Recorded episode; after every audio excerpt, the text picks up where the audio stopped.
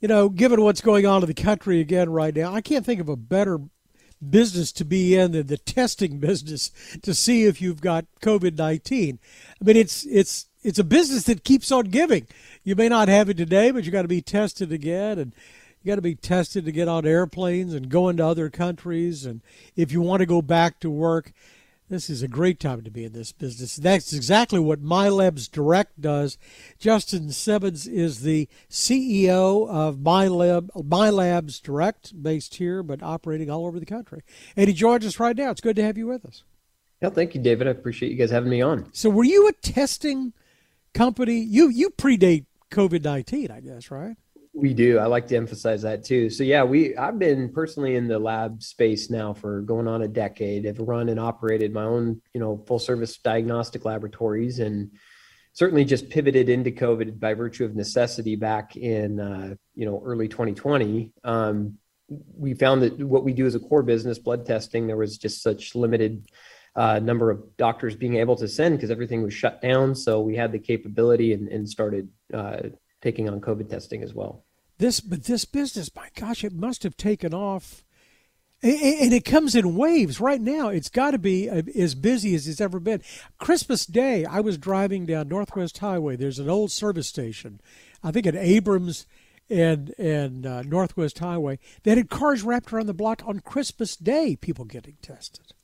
It's it's crazy. It, so for us, you know, we're building a brand, and we like to say that we're always trying to establish our brand equity with My Labs Direct. It's a different alternative to lab testing. So versus the the typical or routine labs where we build insurance for um, you know payment, we built My Labs Direct as a cash based alternative that was affordable and accessible. And so when we started this, even at, at, the height of COVID, we always tried to maintain this idea that, hey, we're going to always get a 24 hour result to patients. So we've never really been likened to the type of lab operation that had, you know, thousands of people coming through at one time. We didn't do the drive through testing, uh, at least initially. Uh, for that reason, we always wanted to get a quick and fast turnaround to our pa- patients um, and consumers just because we were trying to make a better experience. But you were doing what I mean, sort of like drug testing for employment and things like that? That and then working with clinicians on you know the wellness side so if you needed to get hormone testing or thyroids or you know just general health and wellness blood tests as well yeah so but now full- i notice you've got so you've got vans that go out you've got you know trucks that we go out and do testing on site i guess you've got mail in people can mail in and get results right away. And then you've got some walk up locations too. You didn't have all this pre COVID, didn't you? I mean, you've, you've had to ramp up like crazy we were again you know trying to build this concept of bringing you know diagnostic testing to the market making it you know our value proposition was if we're not going to bill insurance we're going to make it extremely accessible and affordable. So we started building this concept of mobile concierge which dovetailed perfectly into the covid market. People not wanting to get out of their homes. They wanted to test in the convenience of their house maybe before travel. So we we we basically leveraged that component of the business and then, yes, now the walk up locations, that's a new inception. So, having more testing sites where people can just come in and get tested, again, for a number of things, but COVID particularly, they just pull up, text us, we'll walk outside and test them right from their car. They keep coming up with new wrinkles on this. One thing I was learning about today is I think to travel into know, some European countries, it has to be, I think they call it a proctored test. Somebody, I guess they, whoever they are, have to be on FaceTime or something or other and actually watch somebody get a test. Is that a new wrinkle? That is. I think now what we're seeing is, you know, there being such a demand for more testing, accessibility to testing. You're, fi- you're finding a lot more of the at home test solutions being available. And so, as a certified laboratory, we can actually uh, uh, set up a session for a patient who's purchased a test from maybe CVS or Walgreens or somewhere else, um, we can actually view and or supervise them or proctor them taking that test and then provide them with a certified result for travel um, or whatever else the case may be. So certain certain travel restrictions, so certain countries require still require an RT PCR test, which in that case we would administer the test and provide the result proctoring i think is going to become more and more popular here over the next several months to years you know there are eh, way back when this thing first started our, our sense was that this was sort of a 9-11 incident that there were changes that were going to take place forevermore you know, you you still have to be, you know, dusted down before you get on an airplane, and you know, there that that's that hasn't gone away from 9/11. My sense is that some element of testing going forward is going to be around for a very long time. Well, you, I, I'm thinking so now as we see this new variant coming out, and continually seeing new variants. I mean, it's it's bittersweet for us. Obviously, we want this thing to go away and to get back to a normal type of life, but um, it seems as though, yeah, this may be around for a while, and so uh, it's hard because as a lab operator, you're you're trying to build infrastructure to accommodate demand, um, yet not try to hang your shingle on COVID testing itself. You try to stay core to your business. In the case of My Labs Direct, well, they they say you you don't build a church, you know, big enough to hold the, the Easter Sunday crowds because right.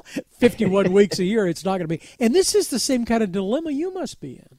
It is. It, it really is. So we were fortunate enough. I'll say this: we we partnered with Baylor University last year, and in that in that partnership, we were able to develop a really a world class molecular testing facility that gives us the capability of running around 8,000 tests a day. So, fortunately, we're able to build that type of testing infrastructure to support a university, which now, as the university testing may wane and flux, uh, we can now use that capability to help businesses and individuals as well. So, but as I was saying, I mean, it, it for a while it seemed like a one off, you know, get a test, yeah. see if you're, you know, see if you're positive, and if you're not, then come on in, and everything's fine.